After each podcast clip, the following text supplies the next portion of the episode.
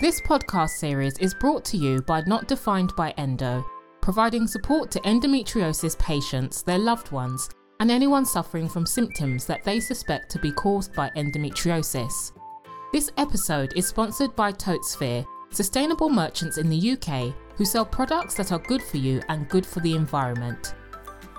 Hello, and welcome to episode 4 of Endo 101, a mini series that seeks to inform and educate on the enigma that is endometriosis. My purpose on this mini series is to talk about all the aspects of endometriosis, right from proper definition to treatment methods and even the myths that are pandered about the disease. I am so privileged to be joined today by Mr. Thomas Bainton, the Endometriosis Fellow and a Senior Registrar in Obstetrics and Gynecology at the Chelsea and Westminster Hospital in London, UK. Last episode, we discussed the path from symptoms to diagnosis and really went into the different hormonal treatment options for endometriosis. Today, we will be talking about surgical treatments for endometriosis and why the gold standard treatment for endometriosis is excision surgery to remove the disease completely. It's also important for you to understand that there are many factors that can require your doctors to offer various other treatments other than surgery. This could depend on your situation, for example, the desire to have children, which means your fertility has to be treated as priority, the location of the disease, e.g., if it is deep infiltrating bowel disease that could be complex and potentially require a colostomy bag, and so on. One thing that is very important is to understand all your options and why your doctor thinks a particular approach is the best one for you. So join us again on this episode as Tom breaks it all down for us. Welcome back, Tom. Thank you, Tenny. Lovely to be here again. Good to see you again. So let's just jump right in. Last week, last week's episode, we ended up talking all about hormonal treatment of endometriosis, even though the initial plan was to talk about, you know, hormonal and surgical, but there was just so much to say. As you uh, know, we can talk about this for hours. Yes, exactly. But it was really, really good because, you know, it helped to have a great a better understanding of the various hormonal treatments and how they actually work. So that was really good and i'm excited to actually dive into surgical treatments today. So let us begin. Excellent. So like i said we spoke about hormonal treatments and there was something you said that struck me. You said that most of the treatments should usually be maybe prior to surgery or in addition to surgery so, can you explain why we might need these treatments alongside, say, maybe before after surgery? Before we start talking about surgery, why is it important to that we might need hormonal treatments alongside surgery? Yeah, absolutely. So I, I, won't go into detail again about how all the hormone treatments work because we did discuss that last time. But uh, essentially, the, there's two broad reasons. Number one, hormonal treatments can help control symptoms. So if you're having debilitating periods every month, you're taking days off work or school, and your social life's being interrupted by it, then hormonal treatments actually, if they're not giving you a menstrual period and they're helping with all the pain, that would definitely be a good thing to take. Number two, particularly if you're using something like the combined oral contraceptive pill back to back, so without a break, or you're taking a high dose progesterone, something like Provera, or indeed we're using the GnRH analogs, most commonly in the UK, certainly by injection form. The hope is to try and stabilize the endometriosis and, and shrink it down to an extent. It's not going to disappear. And, and I think I was clear about that last time that hormonal treatment, although can treat symptoms and it can treat you having interruptions with your life because of endometriosis, and in some people, they might find actually on the pill back to back, for example, or any other treatments, they have no symptoms at all, which is great, but the endometriosis is still there. So the hope is using those sorts of slightly more aggressive hormonal treatments leading up to surgery, it stabilizes things. And then at the time of the operation, when it comes, the endometriosis is simply not quite as angry, it's not quite as inflamed, it's more inactive. And that enables us the hope is at least to more effectively be able to inspect things, more effectively be able to find those, those surgical planes around the area that we're hoping to remove, and to reduce the risk of complications at the time, such as bleeding or damage to areas around where we're operating, which are essentially the, the main things we want to avoid in surgery. And so hormonal treatments leading up to surgery is not going to make the endometriosis go away, but it will hopefully help control the symptoms, allow you to get on with life for a period of time. Inevitably, and we all know this now with COVID more than ever, there is a wait time for surgery. So even if I saw someone in clinic today, we're looking at having three to six months lead in, and, and under normal circumstances and during COVID, it, it, it sadly can be even longer than that. That time is, is, is to an extent useful and it might be that even if we could operate the next day, having a couple of months, three months usually, of the pill back to back or a GnRH injection actually stabilizes things and makes things easier for surgery in the long run. Okay. So now let's talk surgery. When it comes to surgical treatment, what many of us in the community or endometriosis patients mm. know is that ablation is bad and excision is good so let's talk about what exactly these surgical treatment methods are and why is it said that excision is the gold standard of treatment yeah. So um, ablation is essentially vaporizing or burning the patches of endometriosis that you can see, such that they're not there anymore, or they they are quotes unquote sort of dead you've burnt them off or, or, or, or buzzed them with something like a laser. And we do this, I think we talked about it before in previous episodes, either with diathermy, which is a form of electricity we can use on a surgical instrument to heat up the tissues, essentially cauterizing them and, uh, and charring them and, and to an extent vaporizing them. They turn into smoke, which is then moved out by our machines from inside the tummy, or using a laser. And there are lots of different forms of laser. Carbon dioxide laser is the one we use at Chelsea. And again, that's going to vaporize the, the tissue. So ablation to an extent, does remove endometriosis. Excision is where rather than trying to buzz it, vaporize it, remove it from the surface, you're doing a margin all the way around the area and you're removing the whole piece of tissue. The reason why I think you would have to be slightly cautious with ablation, which definitely has its place under some circumstances, but the worry is that you're really only getting the tip of the iceberg. And if you see a patch of endometriosis on the peritoneum, for example, and you happily buzz away the surface and it all shrivels up and you see smoke come away and you say, oh, I'm confident I've removed that bit of endometriosis, the worry is that that really was just the surface. And deep down going into the peritoneum, there'd be a much larger deposit, which sadly has the possibility of coming back either not changing the symptoms at all to start with, or indeed over a period of months, returning, growing back, and, and, becoming a, a deposit again, which is why excision is certainly what we would aim to do in the vast majority of circumstances. We're going to be able to lift that tissue up from the structures that are around it, carefully dissect underneath it, all around it, removing it from the things it's attached to, and take it away. And then, you know, we talked about endometriosis a bit like in the context of cancer, I think, before the way it can invade into things and spread around and grow. It, it, it's not cancer in the literal sense, but, but it's useful to think about it in that context. And if you've removed the whole area and you've got a margin of normal looking tissue around the outside, then you can be confident that you've removed all the endometriosis. And at least in that place, it's unlikely to recur. Having said that, a bla- excision rather does potentially have a little bit more risk, certainly in endometriosis in particular um, places. You know, we are going to try and remove tissue around the endometriosis. We're trying, going to try and, and excise it from what it's invading. And of course, as I alluded to a second ago, the major risk with surgery is, is collateral damage. It's damaging things that are normal that we don't want to damage.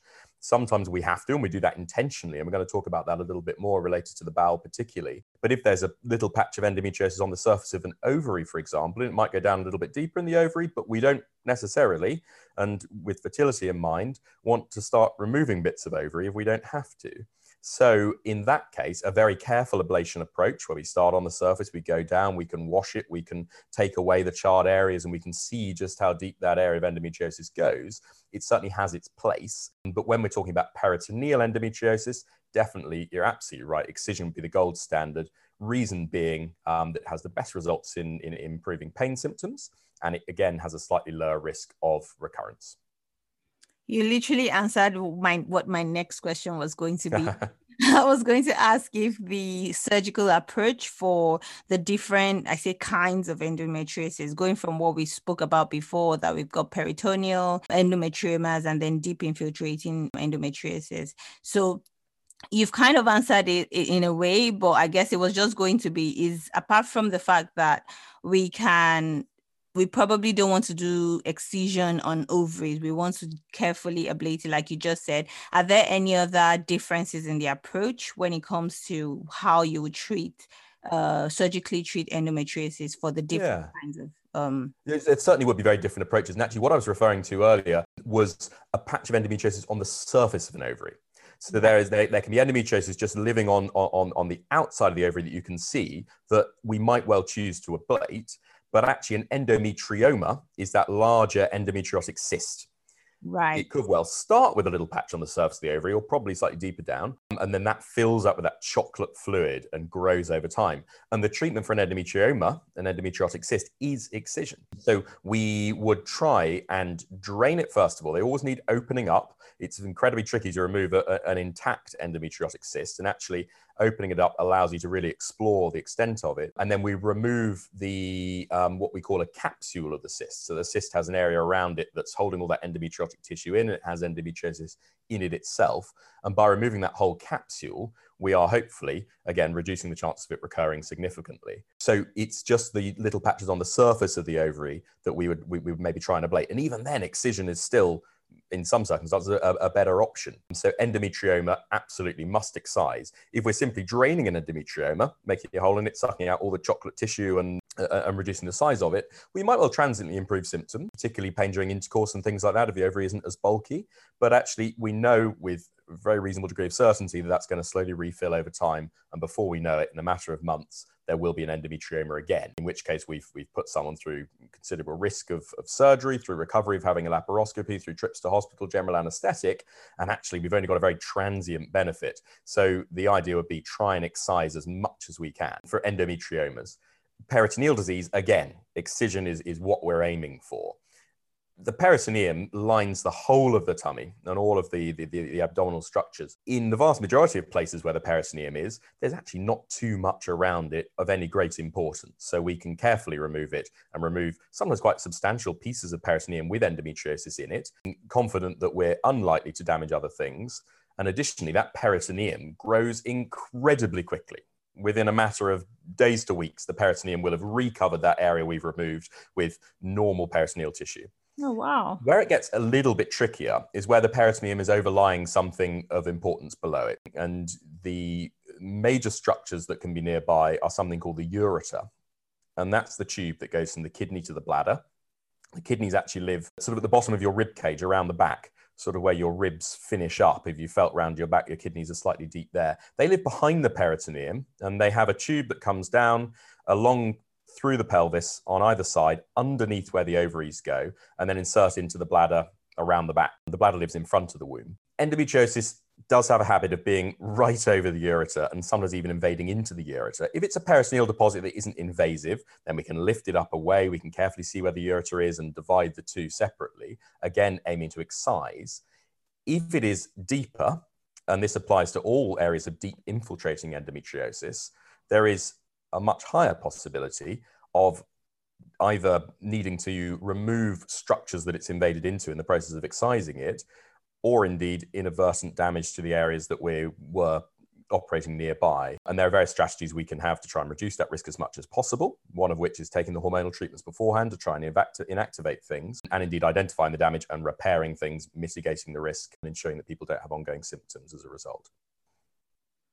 Okay, so I, I love that you mentioned some of those risks. And I think that's kind of where I would like to one what some of the questions I also want to ask is yeah about the risks with um, these surgeries. So for well, I don't know if there are different risks or varying degrees of risks for the different uh, kinds of endometriosis. I say kind, so those three that we always talk about. But mm. what are the risks? So when um, doctors are a bit hesitant and they're saying, you know, sometimes even diagnosing endometriosis is risky, especially mm. for young people, even though we have to do it, but there are these risks that need to be addressed or at least uh, made mention of. So what are these risks of the disease that, um, of, um, sorry, what are the risks of surgery that we need to always bear in mind or always remember. And then after that, we can talk about a bit more about the risks of bowel endometriosis, which I yeah. think I'm quite interested in. Absolutely. So I think that the risks all really depend on, on the individual, and it's going to be very different for different people having different operation. One thing, you know, I commonly say to people with, with any surgery, you usually feel a bit worse before you feel better because, of course, it is an interventional procedure. So there's going to be scars on the tummy. All we're talking about at this stage is, is laparoscopy. So this is keyhole surgery, camera usually in through the tummy button, and then two or three little incisions, usually lower down between the tummy button and the pelvis and, and the hip bones. They're often about half a centimeter in size. Starting with someone who's, who's uh, approaching a diagnostic laparoscopy, they've probably had some investigation beforehand. They've had an ultrasound scan, most likely. They would have been examined. They would have had someone ask them in detail about their symptoms. They may or may not have had an MRI, depending on those findings. And let's say the is that there might be some peritoneal endometriosis. So we haven't found the evidence that's, that's indicating deep infiltrating disease. We haven't found the evidence on those scans that there's an endometriotic cyst, but there could well, as you know, even if investigations are normal, be some peritoneal deposits somewhere, which you can only see on laparoscopy. So in someone like that, the risk is very, very low. And the surgery for a diagnostic laparoscopy, the headline is it's a very safe procedure. But having said that, there are occasionally complications, most significant which are damage to areas around where we're operating, importantly, things like the bowel and major blood vessels. And this can happen even in the absence of endometriosis involving the bowel itself, even when we weren't necessarily attempting to operate on the bowel. There can be a risk of damage when we're putting the telescope in through the tummy, because um, the bowel can sometimes live very close to the, the, the, tummy button. Risk is a little bit higher in people who've had previous operation, people who are likely to have scar tissue inside the tummy, so have had previous infections in the pelvis, perhaps, ruptured appendixes, for example operations could be things like cesareans as well. And actually, with a cesarean, there can sometimes be some scar tissue there. The risk is, is low. We're looking about one in a thousand of something like a bowel injury in, in diagnostic laparoscopy. But of course, that's one in a thousand for a department, for a surgeon like me. That's something on the, you know, our, our risk sheets that we can look at and learn from. But for that one patient, that's 100%. That's, that's you having a diagnostic laparoscopy that day and actually coming out potentially a little bit worse off. Certainly, if that laparoscopy then needed to turn into uh, having a bigger scar in the tummy to help repair any bowel injury, that's called a laparotomy. And certainly, if it involved any infections after the operation or blood transfusions and things, which which also have have risk involved and are certainly disruptive to your life. But that sort of laparoscopy, diagnostic and, and excision of, of, of what we're suspecting is peritoneal disease, is on the whole, pretty safe. One of the other risks we didn't talk about, and this is higher with more extensive operations if you're getting to stay in hospital a little bit more, is blood clots in the legs and the lungs it's something that's been a huge target of certainly the NHS and I think healthcare systems around the world as being preventable to an extent in terms of identifying risk factors for people having clots and reducing that as much as possible. Anyone who's been in hospital might remember the the gorgeous surgical stockings they get to wear. Yep. Um, what fun! You know them well, Tenny. I'm sure. Often a little bit uh, less convenient in the summer when it's particularly hot and warm, um, but they do really good job of, of reducing the chance of, of blood clots forming in the in the lower limb where the blood can pool, so the stockings push the blood back to the rest of the body. And depending on the circumstances, usually necessary if you've had a, a, bigger scar on the tummy, certainly, but also if you've had extensive surgery elsewhere or having a prolonged stay in hospital, to have the blood thinning injections afterwards, often for around a week, sometimes two, again, depending on circumstances there are a few things you can do to try and help to, to reduce those risks as much as possible. And again, this comes into having a bit of warning about when you're going to have surgery, whether it's three months, six months ahead in time.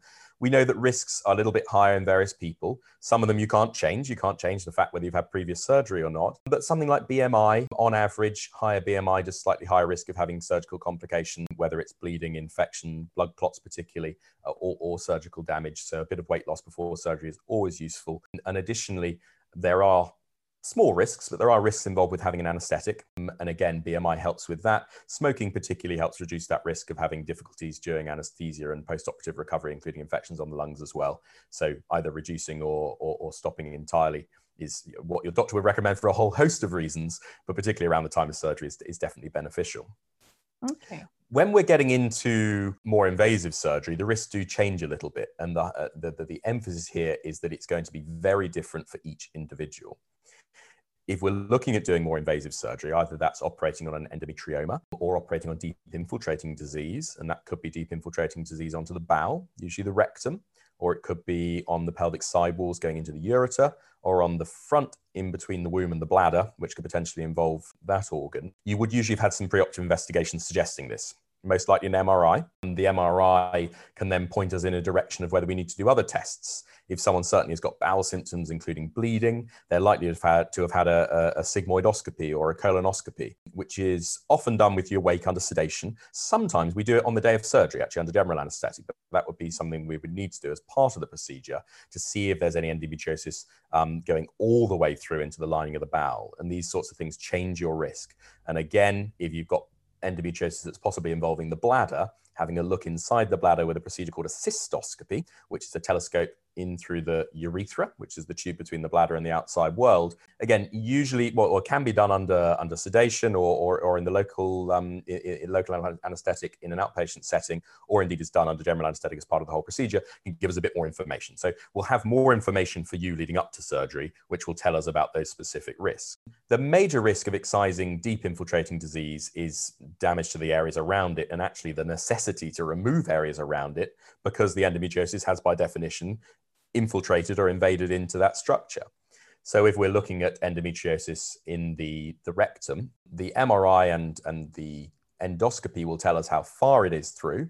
If it's just approaching the edge of the rectum, then we can try and, and, and, and just shave it off the surface, drop the rectum away. But there is a possibility, even with that in its simplest form, of damage to it. And again, this damage we test for at the time of the surgery. If there is, we can usually put it together and fix everything straight away then and there. But there is a possibility it might not reveal itself for some time. It might not have been able to have been found um, at the time of the procedure. And actually, then it manifests in someone not recovering as well as they should, maybe showing signs of infection, maybe having a, a collection in the in, in, the pelvis of infected uh, uh, tissues, sort of pus in the area or bleeding in the area, um, which could mean a, a, return to the operating theatre. Again, we're operating on the pelvic sidewall around the ureter, any damage at the time we can try and prepare for it beforehand by putting um, a tube through the ureter called a stent, which helps protect it and helps us identify it to reduce the risk of damage. But we might not see damage there at the time. It might be that there's very heavy bleeding around the site of the ureter at the time, which requires stitches to be put in to stop it or some coagulation of the, of the blood vessels. And that can occasionally cause collateral damage as well. Sometimes over time, that, that burning of the tissues does affect the ureter. And then it might be that the, um, uh, the woman suffers symptoms of, of, pain or, or again, signs of infection in the days and weeks after the operation, and it's revealed to be after some scans and investigations that there was damage to the ureter. So those essentially are, are, are, the, are the risks really. Infection is one of them that's a risk with any surgery. If it's extensive surgery, we're expecting everyone gets antibiotics at the time to try and reduce that risk as much as possible. A post-operative infection can happen deep down in the pelvis or in the scars. Blood clots in the legs and the lungs, again, a little bit more likely depending on personal circumstances, including uh, BMI, uh, family history of having blood clots or having had one before, and again, extent of the surgery and length of hospital stay. Bleeding, the risk is more the more extensive the surgery is usually, but can happen even in the smallest of procedures, and then damage to areas around where we're operating, which is, is very specific depending on the circumstances of your individual procedure and might be a necessity. And I think we'll talk about that in a second when we talk about operations for deep infiltrating endometriosis, of purposefully removing the areas that it's invaded to, to, to remove the endometriosis where we can. Why don't you take a break, grab a snack, or go get hydrated, and we will be back in 15 seconds.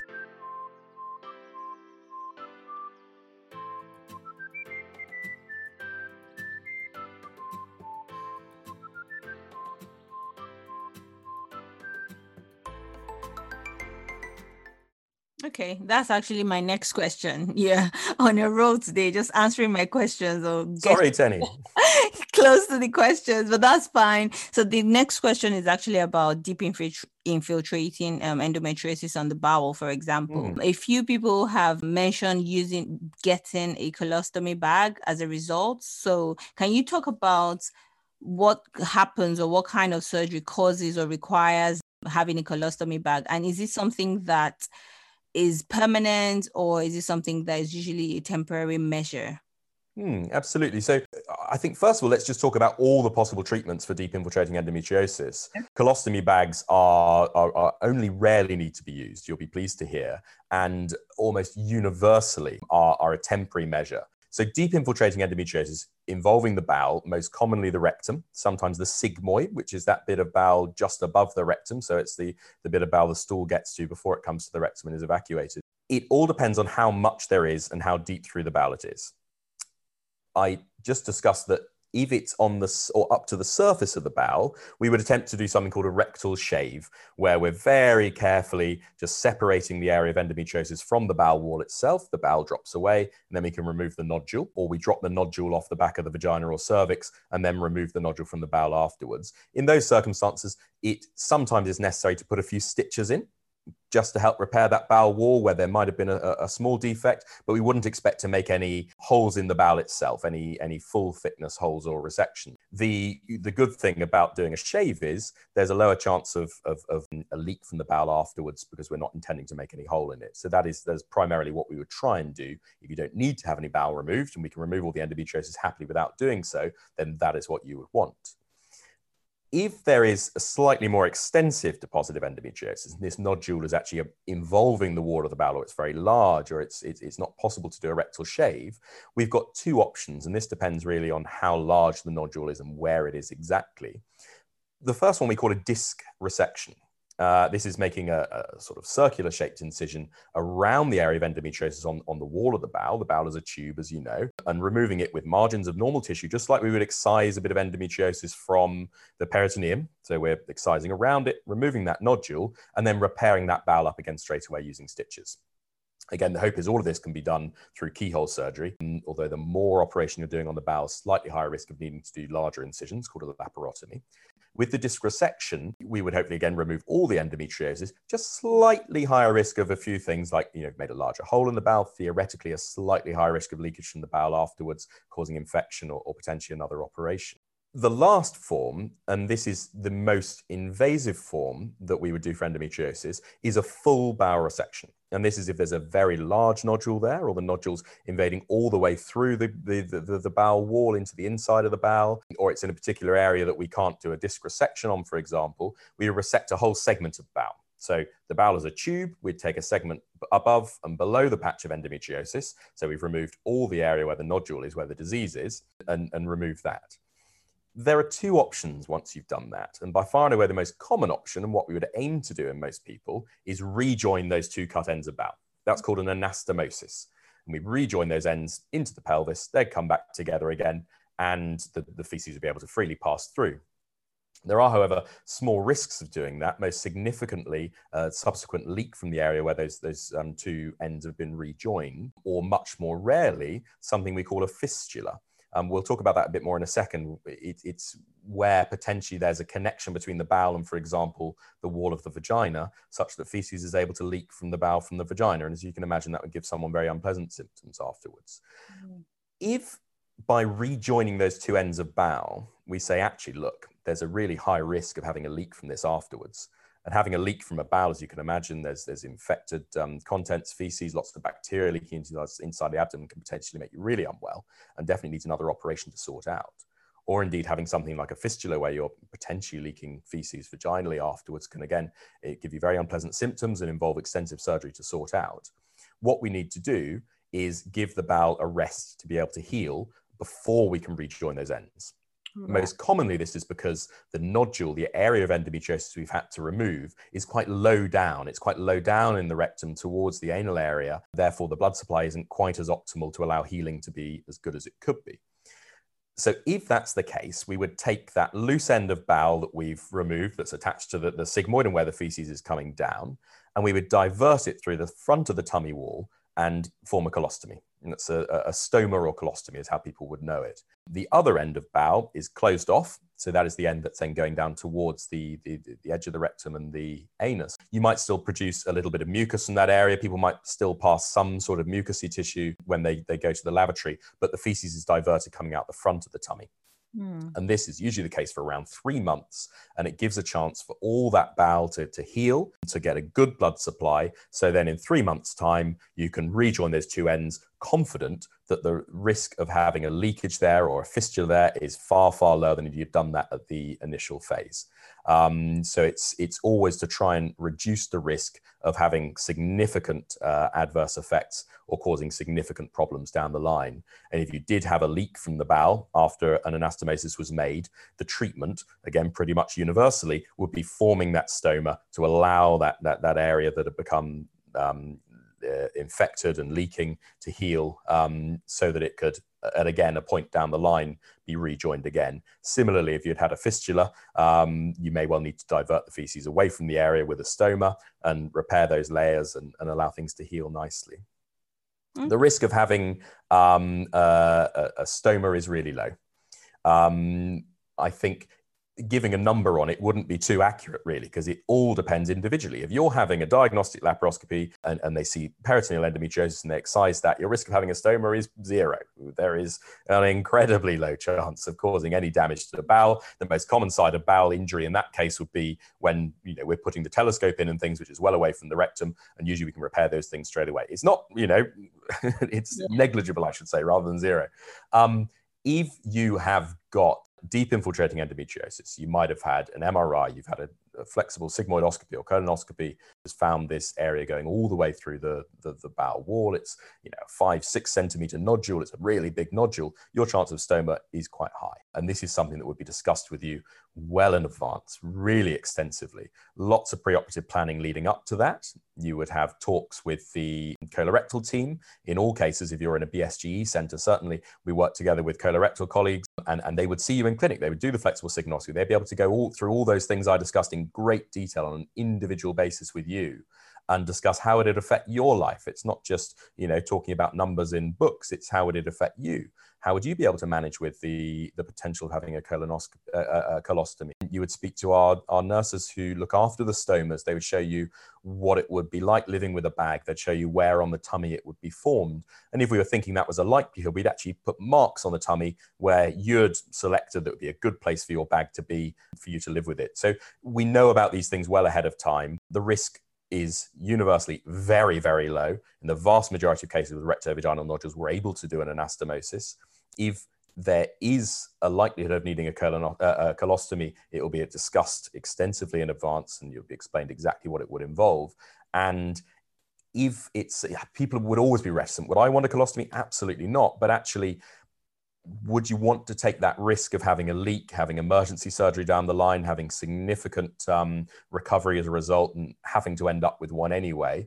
or as we view it, you know, it's correct to take those appropriate decisions in advance, but it's a very, very personal decision that people are going to be making on this basis. Um, people are going to be weighing up all those risks and benefits with surgery, um, but it's just testament to how severe symptoms of endometriosis can be. But even that risk is, is, is going to give people significant benefit from their really, really debilitating symptoms. Okay. Wow, that's like the clearest explanation of uh, the treatment of bowel endometriosis and the colostomy bag for me that I ever had because I oh, really um, terrified of it of um, you know having the excision done on the bowel and then having to have the colostomy bag. But actually, now looking at it, even if, like you said, the risks are low, but if that happens, it's actually a better choice than yeah. having the risk of um, infection or the leakage. So I hmm. think that's really great. So the risks are overall very low looking at everyone. I think in some people we discuss in our in our, our meetings together we it's us the the gynecologists and, and the gynecological surgeons talking together with the radiologists who are able to look at all the mri pictures in detail the colorectal surgeons who might tell us about results that they found on the sigmoidoscopies or how they're interpreting those those images. In some people the risk is high and we would normally know about that beforehand. We'd talk to people beforehand and we'd say look the overwhelming likelihood is here that we will need to do a stoma. How do you feel about that? How do you think you can live with that let's let's speak to the stoma nurses let's see what's need to be done Okay.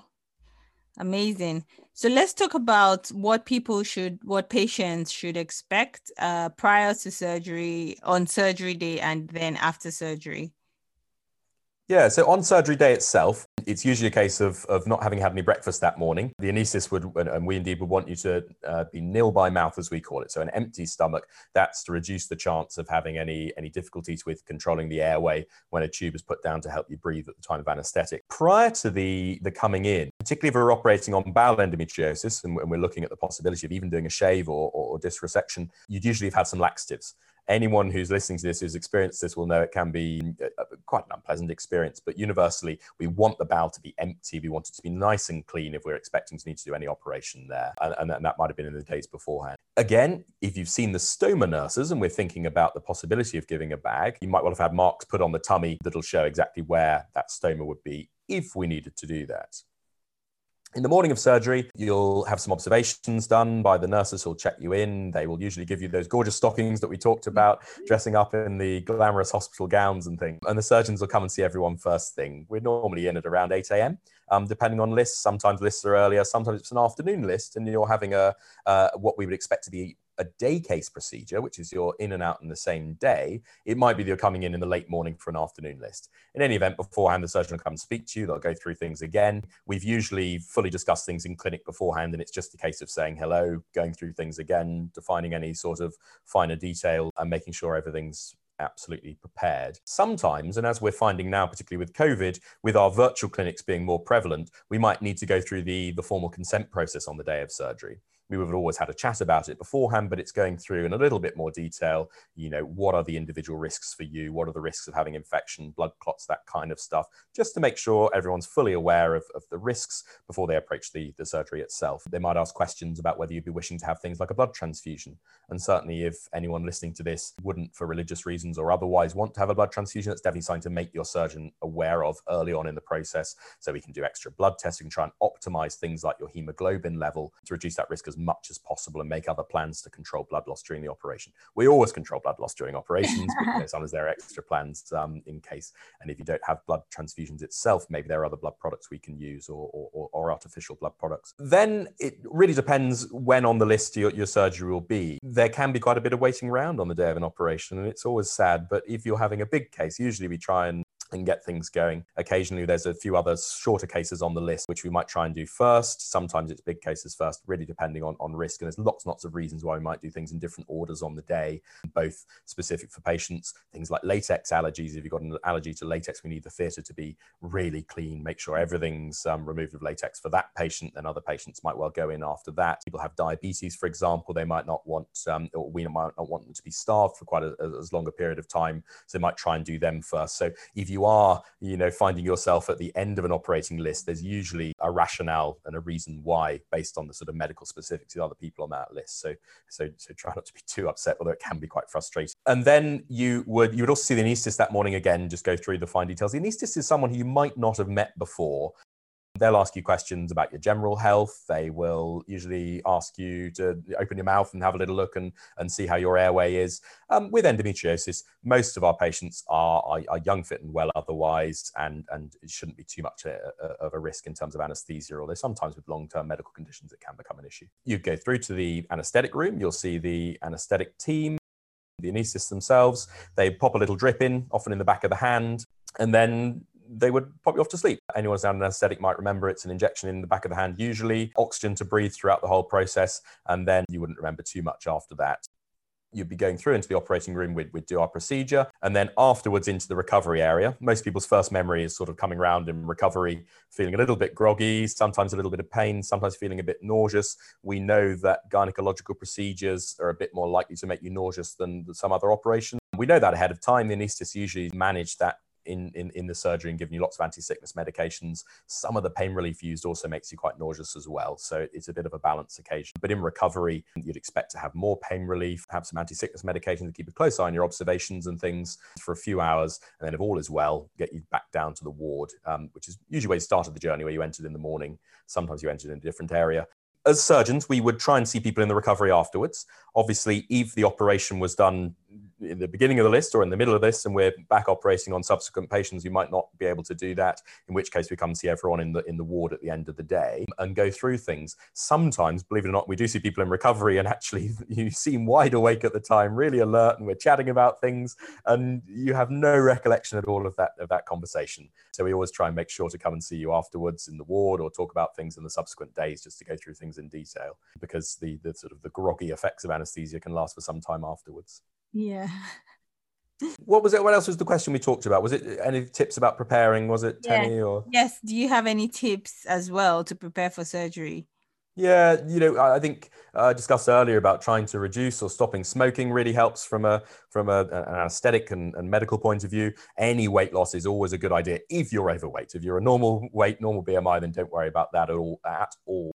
I try and prepare things at home more than anything else. It's about preparing other people around you for the for the fact that there is going to be a bit of a recovery afterwards, and to make sure you've got some extra help and support. Make sure work know exactly what you're going in for. Even if it's a day case procedure, we're looking at being in and out the next day. We're going to have you know some recovery afterwards, and, and, and you need to prepare for that. I would be very kind to yourself.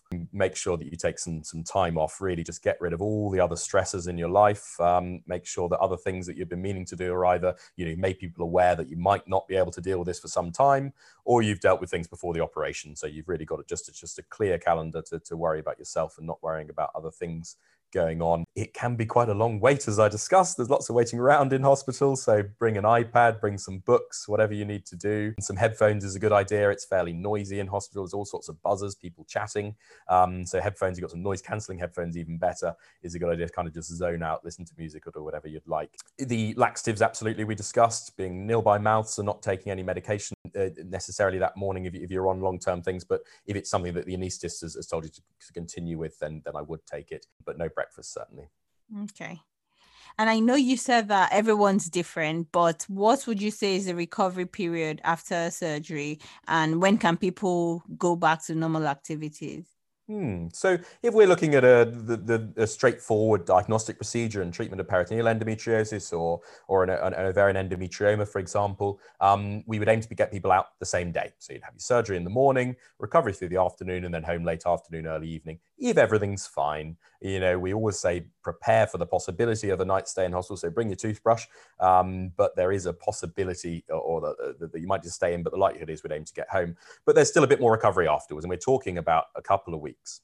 The joy of doing things through keyhole surgery is you bounce back well. The, the the biggest thing to recover from after operations mostly is, is the scar in the tummy, which causes pain, that causes immobility, and that increases the risk of infection and blood clots and that kind of thing.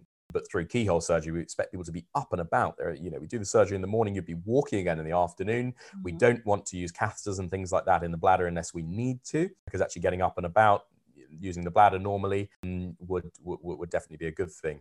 But you're going to be taking it easy. We want you to be up and about. Lying in bed, staying prolonged periods of time still increases the risks of, of all of those above things we discussed. But it's being at home, it's pottering around, it's from bed to chair to walking as you can. It's not having any uh, a great sort of tasks and things to do. It's taking things very easy with some extra help. Probably after a few days, you'd be back to normal activities at home, but it sometimes is two steps forward, one step back, and you have a busy day, you're good, you're up and about, and then the next day you feel like actually, oh goodness, you know what, I paid for that, but just taking it mm. easy, staying regular on the pain medications. Don't be brave. We know it's going to be uncomfortable, so, so take the pain relief. Paracetamol and ibuprofen is a really good combination in the vast majority of people. Occasionally people are sensitive to ibuprofen, but on the whole, it's it works great. Paracetamol is pretty much universally very safe. Some people think, oh God, the pain's so bad, why am I even bothering with paracetamol? But actually, it does reduce the amount of extra things you need. So even if paracetamol isn't going to take away the pain itself, which we accept a lot of the time it's not, it reduces the amount of extra things. So ibuprofen, paracetamol. On top of that, things like codeine and dihydrocodeine are quite commonly prescribed medications for post-operative pain relief. They're good. They're good painkillers. They do have some side effects that anyone who's listening might have experienced. They can cause occasional drowsiness, sometimes nausea. And one of the big ones, particularly if you're taking it for prolonged periods of time, is constipation. Particularly if you've had operations near or around the bowel, particularly if we know that endo can cause all sorts of upsets to the GI system. Constipation is not what you want. So eat lots of fruit and veg and fiber. Some laxatives, which are available over the counter, would definitely be a good idea to try and that risk. And holding the codeine for as and when you need it. So paracetamol, ibuprofen regularly. codeine, dihydrocodeine, as and when you need it, maybe in the evenings when actually being a little bit withdrawn and drowsy isn't, isn't necessarily the end of the world. More extensive surgery, it's going to be quite different. Mm, and you can expect to definitely stay the night if we're looking at deep infiltrating disease operation. The vast majority of cases are still home the next day. Okay. Even if we're looking at doing rectal shave and disc resection, it can be home the next day. If we have done more invasive surgery and we've done a, a full resection of the bowel or a stoma, then it's, it's, it's probably one or two nights, sometimes a little longer. Um, there is a risk, as I discussed with any keyhole surgery, of needing to do a larger scar. If a larger scar had to be made because of worries about surgical bleeding or damage to areas, or it was just technically needed to be done to complete the procedure, then you would spend quite longer in hospital, slightly longer. And again, it would be a little bit more progressive recovery at home. So perhaps a bit more time spent in bed, looking at four weeks to six weeks before you're, you're sort of back to normal. Mm. There's a few things you might want to do differently in recovery. Certainly, if there was endometriosis that was going through and invading the top of the vagina, which is another common site it can be, and it required a little bit of vagina to be excised, we would want you to avoid sexual intercourse for a good month. Um, to allow things to heal. Similarly, if a hysterectomy is done at the time of the procedure, then again, avoiding sexual intercourse to allow the top of the vagina to heal afterwards for, for around about a month to six weeks is definitely what we'd recommend other sorts of sexual activity, you know, um, it, it, can be appropriate. So there's, there's things that, that can be done, but, but penetrative intercourse definitely um, might need a bit of a break. Amazing. So my final question for today. So a lot of the times, many patients come out of surgery, and like you rightly said earlier, you might have a whole conversation, but you're so groggy and you don't remember mm. um, when you wake up. And uh, we usually have our post-surgical appointment like sometimes two months later yeah and if you don't remember what you asked or what the doctor said to you or you don't have that conversation then it gets really worrying and you really don't know what happened uh, during surgery so do you think that there are any questions or I don't know how we could speak to our doctors or any specific things we can ask the surgeons. Be maybe I don't know, maybe before surgery or after, I don't know, that could help so that you have an, a bit of an idea of what happened during surgery, even if you Absolutely. don't have the whole picture. Yeah, so yeah, university of surgeons, we, we we want to, and we try to talk to people afterwards, and, and that's our aim. We know that it's incredibly stressful not knowing what happened, and actually, outcomes are better when you know what's gone on, and you know yeah. it's less likely that you're going to suffer at home because we've gone through things in detail, or we can describe at least symptoms that you might expect to have. So you're less likely to need to come in as an emergency afterwards because you might not know what to expect, or you might know how to deal with things if we talk about possibilities. So we would try and aim to speak to absolutely everyone. Sometimes Um, for example, if it's a day case procedure, we are still operating in the afternoon on a, on a longer case, for example, it might be that you actually leave hospital and you're home before we've finished and have the opportunity to come and speak to you, which is a shame. I think if you want to definitely see us and we try and see everyone, then, you know, hang around. It might be that you're going to go to a discharge area. There's quite a mm. high throughput in, in surgical wards, in, in gynecology wards as well. So the nurses might say, actually, you know, you, you, we need to move you from this bed here, but you can wait in the discharge lounge and we come see you down there if we're talking about it pre-operatively, say, look, I would like to speak to you afterwards. I'm happy to wait. I'll hang around, and then you know we will definitely remember and, and, and come and see you afterwards and go through things. I think that's the best approach. We would mm. want to speak to you on the day when it's all fresh, when we know what's going on. We can show you pictures which we've taken in the laparoscopy, uh, and we can talk about things in, in specifics. You would usually also have some good information on the discharge paperwork. Everyone leaving hospital has discharge paperwork, which they get given. And also, and importantly, all this information goes to your GP who knows what's happened. And we would ask the GP sometimes to, to do things post-operatively, whether we need some routine blood tests, whether we'd like a review, whether we'd like extra medications prescribed or adjusted. There might be quite detailed uh, information on the discharge summary about the specifics of your procedure. It might be that the discharge summary is a little bit more generic depending on, on the hospital style, but you are, you know, entitled and should know everything that's gone on. So if you'd like that more information, then again, tell the surgeon, look, I would like the, the full operation notes and things on the discharge summary, include it in the letters, send it to the GP some of it can be quite technical and some of it can be, you know, confusing occasionally. So it's a good idea to go through it uh, and certainly not not get too scared about things you might be reading. Um, it's easy to misinterpret things as sort of medical jargon if we are giving you full operation notes. Your GP would be a great point of contact. They can usually interpret things quite happily uh, and go through things in detail with you. Another fantastic point of contact and something we have at all BSGE centres in the UK is an endometriosis, uh, endometriosis nurse who are universally brilliant in my mind, and they are often. The I first point of contact between patients and us, and and they will be able to access all your records. They'll be able to go through things. They'll be able to discuss things with you. They'll have huge experience in what different surgery means for recovery afterwards when you've got questions. And actually they're they're they're so great and they can help avoid a lot of post-operative complications and emergency trips to the accident and emergency department just by being a point of contact someone to talk to and someone to go through things with. Um, but we totally appreciate it. It can be a really frustrating wait for that post-operative appointment. So get in touch. Endometriosis specialist nurses usually and they can go through things with them or we can talk to you on the telephone from from us the doctors. And, and we would hope to speak to everyone afterwards. It's a shame when people, you know, get get missed off that, and we we totally understand. Fantastic. Thank you so much. This was another amazing episode talking about surgery and every single aspect of it. So I really appreciate you coming on the show once again and breaking it down for every endometriosis patient out there. So thank you so much. That's absolutely fine. No, my pleasure. There's there's plenty more detail um, to, to be discussed, and I think the important thing to take away from this episode is that surgery and, and what's involved, and particularly the risks involved, are so individual. So think about what is your endometriosis doing? Where is your endometriosis? What surgery are they planning on doing? Sometimes we don't do things all at once. It might be that actually your surgeon is going to do what we call a two-stage procedure.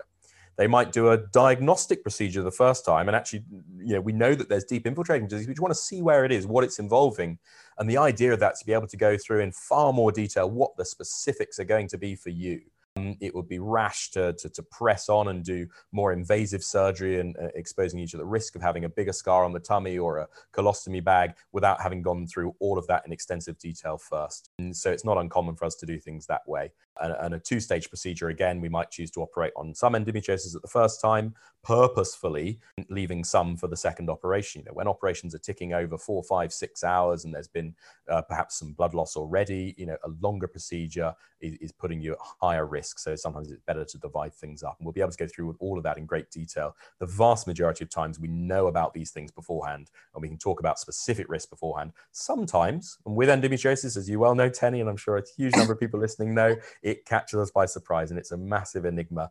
And it's it, it can be a case, and we see our, in our centre in, in London, you know, we get tertiary referrals from district hospitals where they were thinking they were going to do a diagnostic procedure and there was a small amount of endometriosis, and actually it's not and it's a larger amount of endometriosis. And what you don't want is, is things to be done there and then without the preparations being done beforehand.